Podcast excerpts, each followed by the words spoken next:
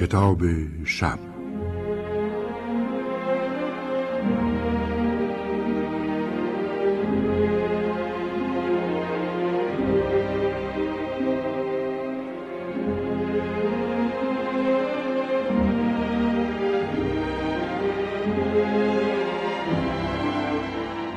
صبح یکی از روزهای سال دو هزار و بیست و هفت آقای نون روی تخت خواب اتاقش به خواب دلپذیری فرو رفته بود. به محض اینکه عقربه‌های ساعت دیواری ساعت هفت را نشان داد، سیستم بیدار کننده‌ای که به تخت خواب متصل بود، ضبط صوتی را به کار انداخت و کسی که صدایش روی نوار ضبط شده بود گفت: لطفاً بیدار شوید. وقت بیداری است. امروز روز سر کار رفتن است. برخیزید. این دستگاه را آقای نون با دقت بسیار خریده بود. صدای ملایم و جاذب کسی که سخن می گفت چنان نوای افسون کننده‌ای داشت که آقای نون تا مدتها هر صبح از بیدار شدن لذت می برد. ولی حالا دیگر با آن عادت کرده بود. احساس شوق از شنیدن آن به او دست نمی داد. یعنی آن صدا دیگر کارساز نبود. نوار که به آخر رسید، صدای زنگ ملایمی شروع شد. اما چون آقای نون از جایش بلند نشد، کم کم اوج گرفت. این صدای زنگ طوری تنظیم شده بود که اگر خاموشش نمی کردند، مرحله به مرحله صدای بلندتری از خود در می آورد و به حدی می رسید که دیگر کلافه کننده بود. آقای نون پتو را روی سر کشید تا از سر و صدای زنگ ساعت در امان بماند و با صدای خوابالود زیر لب غر زد که ولم کن، خوابم میاد. سیستم بیدار کننده مرحله دیگری از عملیات خود را آغاز کرد، طوری که این بار تخت خواب شروع به تکان خوردن کرد. این هم یکی از قابلیت‌های دستگاه بود که حتی به تخت خواب هم وصل شده بود. وقتی تکان شدت یافت، آقای نون خود را به کف اتاق انداخت، زیرا فکر می‌کرد روی کف اتاق می‌تواند راحت بخوابد. اما سیستم بیدار کننده دست بردار نبود. با استفاده از رادار بینی آقای نون را هدف قرار داد و بوی تحریک کننده‌ای در اتاق پخش کرد. آقای نون خواب‌آلود این بوی مشمئز کننده را هم تحمل کرد. در مرحله بعد دستگاه مایعی سرد را روی بدن او پاشید. این مایع زود تبخیر حرارت بدن را با خود می برد و آقای نون احساس سرما می کرد. واقعا دیگر نمی توانست تحمل کند. کمی تنبلی کرد، اما بالاخره تسلیم شد و با کمال بیمیلی از جا برخاست. او خوب می دانست که دستگاه در مرحله بعد با شوک الکتریکی به او حمله ور خواهد شد و بهتر از تا آن عملیات شروع نشده کوتاه بیاید و برخیزد. و این بود که روی دو پا ایستاد، کمی به خود نگاه کرد و چشمانش را مالید. واقعا دلش میخواست به تخت خواب برگردد، اما میترسید عملیات شدیدتری از دستگاهی که خودش کار گذاشته بود انجام شود.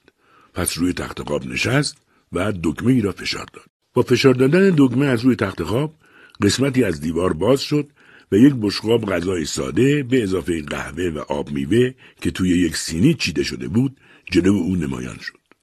آقای نون همانجا روی تخت خواب مشغول خوردن صبحانه شد. بعد از صبحانه قرصی را که در حاشیه سینی بود با آب میوه از گلو پایین فرستاد. بعد از روی تخت خواب پایین آمد، به دستشویی رفت، دندانهایش را شست، ریشش را تراشید، موی سرش را مرتب کرد، لباس پوشید و راهی محل کارش شد. گفتیم که زمان ما در این داستان سال دو هزار و بیست و هفت است. آقای نون از طریق خیابان‌های متحرک عازم محل کار شد و وقتی به شرکتشان رسید، دکمه بزرگی را که روی دیوار بود با انگشت فشار داد. به محض اینکه او دستش را برداشت، دری باز شد و او را به طبقات بالا برد. لحظاتی بعد آقای نون پشت میز خود قرار گرفت. همان موقع سر و کله رئیس پیدا شد. کمی آقای نون را نگاه کرد و بعد با اشاره به کوهی از نامه و پرونده که روی میز او بود گفت: امروز اینا را انجام بده. نون گفت: چشم. حجم نامه ها و پرونده ها او را ناامید کرد. معلوم بود انجام دادن آنها آسان نخواهد بود و به کلی او را خسته خواهد کرد. اما چاره ای نبود و جز این که باید دستور رئیس را اطاعت کرد، راه دیگری وجود نداشت. طی روز در حین انجام دادن کار پرونده ها و نامه ها، آقای نون دید که نکات مبهمی در آنها وجود دارد و او باید برای روشن شدن آنها به قسمت‌های دیگر اداره برود. البته این کار را می‌توانست با تلفن هم انجام دهد، اما ترجیح داد از پشت میزش بلند شود و سری به قسمت‌های دیگر بزند. این کار را نوعی هواخوری و تفریح می‌دانست. وقتی آقای نون دوباره پشت میزش قرار گرفت، از اداره دیگر به او تلفن زدند و سؤالی را مطرح کردند. آقای نون با اینکه اصلاً حوصله جواب دادن نداشت، به آن جواب داد. موضوع مورد سؤال مسئله پیچیده‌ای هم بود و جواب دادن به آن کلی وقت آقای نون را گرفت.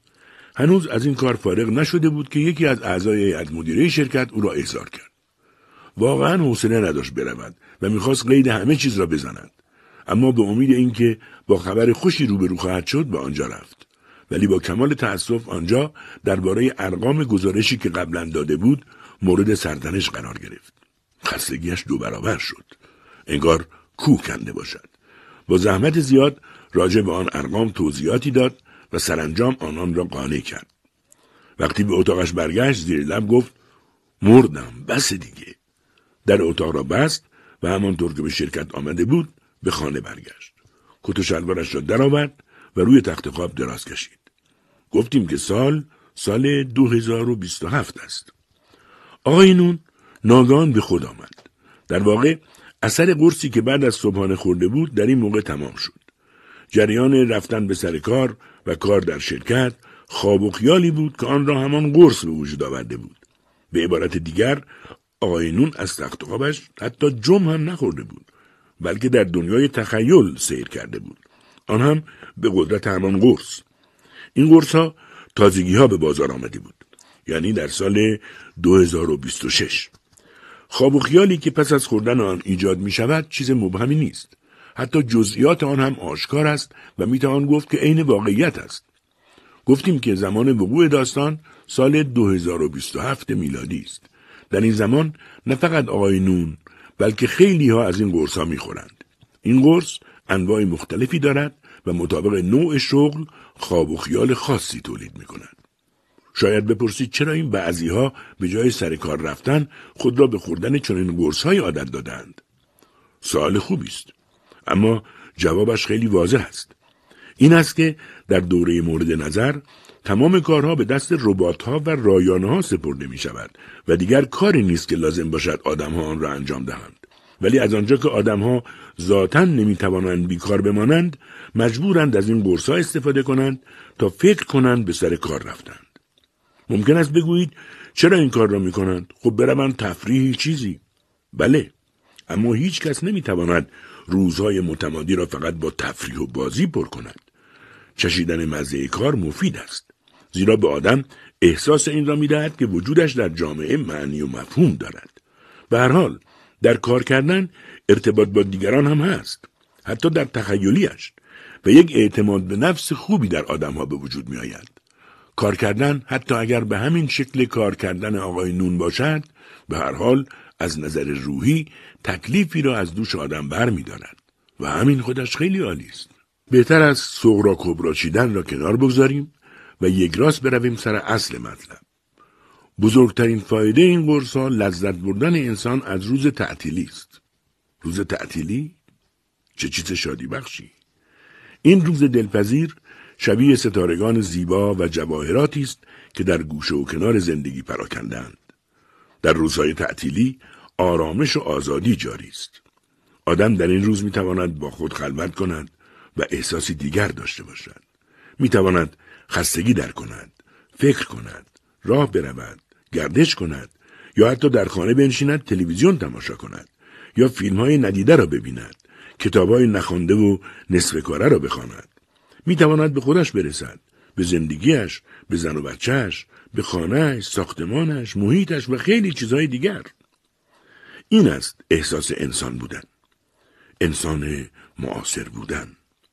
در این انسان زندگی باید با روزهای تعطیلی بافته شود. اگر انسان مورد نظر روز تعطیلی نداشته باشد، چه چیزی برایش مهم خواهد بود؟ چه چیزی توجهش را جلب خواهد نمود؟ چه لذتی خواهد برد؟ چه استفاده واقعی از نگاهش، جسمش، حرفش و دلش خواهد برد؟ باید هر طور شده روز تعطیل را حفظ کرد. روانشناسان دوره مورد نظر ما، یعنی سال دو هزار و بیست و هفت میلادی، برای همین موارد مهم دست به اختراع آن قرص‌ها زدند. قرص‌هایی که میتوان یک دانه از آنها را روز قبل از تعطیلی خورد تا هم آن روز را راحت کار کرد و و هم سختی کار کردن را به طور مضاعف چشید تا روز تعطیل واقعاً به آدم بچسبد و بتواند از آن همان استفاده را بکند که باید کرد. روزی که آقای نون آن قرص را خورد به امید فردا راحت طی شد. بنابراین به فکر گذراندن روز تعطیل به نحو احسن تمام اعضای چهره نون شگفته شده بود.